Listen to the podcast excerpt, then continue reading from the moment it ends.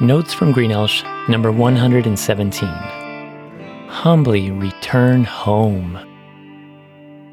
Each day this week has been enveloped by a thick white smoke from two dozen fires blazing throughout California. Two days ago, our county had the worst air quality in the world and temperatures over 100 degrees Fahrenheit. The dry summer season and hot winds fuel the fires making them difficult to subdue. The air is foul, and the sun appears reddish orange as it struggles to break through the milky sky. Most people huddle indoors for respite. Those in the line of fire scramble to evacuate and hope that they don't lose their homes. Firefighters and public safety personnel battle around the clock to tame the flames.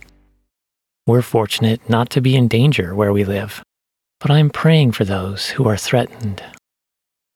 These fires, along with other natural disasters across the globe, as well as the widespread pandemic, the fragile economy, social unrest, the deceptive media, oppressive governments, and political strife, can cast an apocalyptic shadow over the hearts of people who are struggling to adapt survive, and retain hope. Is this world coming to an end? Yes, but we don't know when that will be.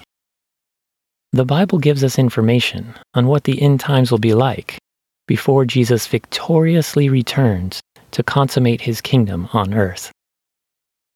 Jesus described the end like giving birth. We will experience labor pains that repeat and grow in frequency and intensity before the glorious birth of his return. Jesus said there will be false teachers, leading people away from God instead of to him. There will be earthquakes and famines. There will be wars and rumors of wars as nations rise against nations.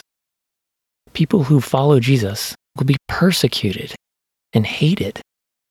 Some people who follow Jesus now will deny him and stop following, lawlessness will increase and many people's love will grow cold.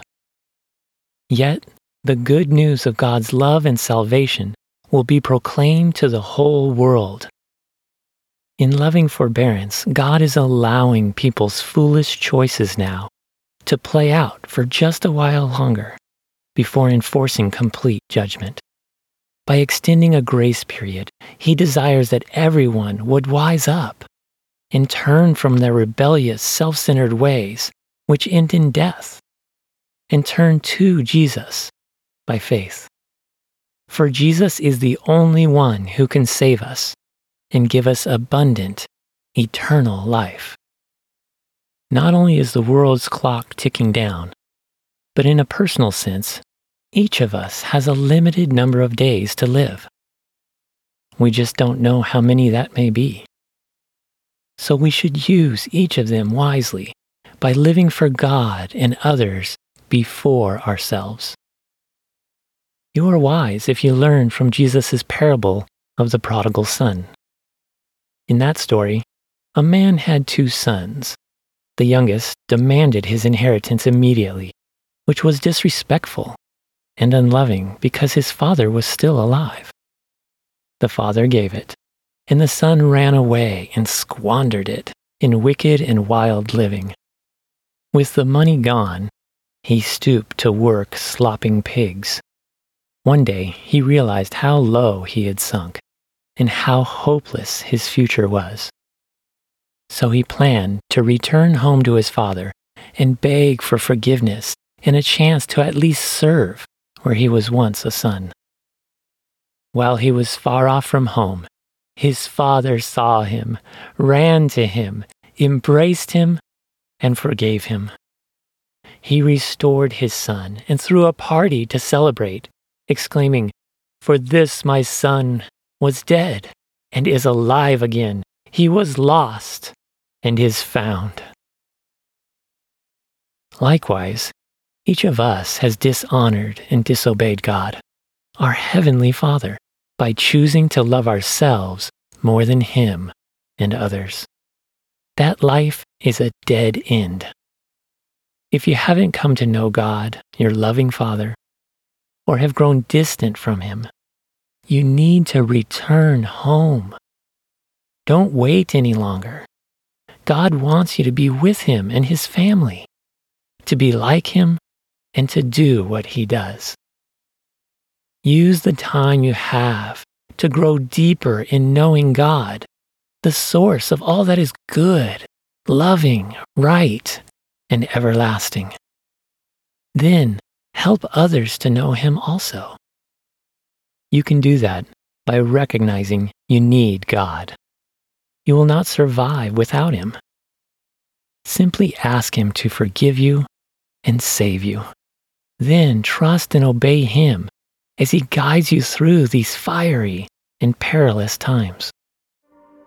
The Apostle Peter put it this way Humble yourselves, therefore, under the mighty hand of God, so that at the proper time He may exalt you, casting all your anxieties on Him, because He cares for you. Be sober minded, be watchful.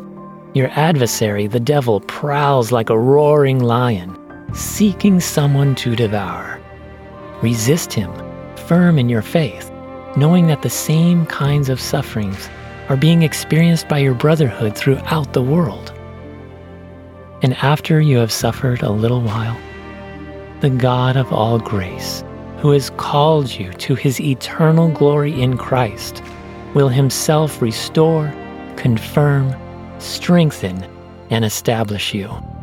To him be the dominion forever and ever. Amen.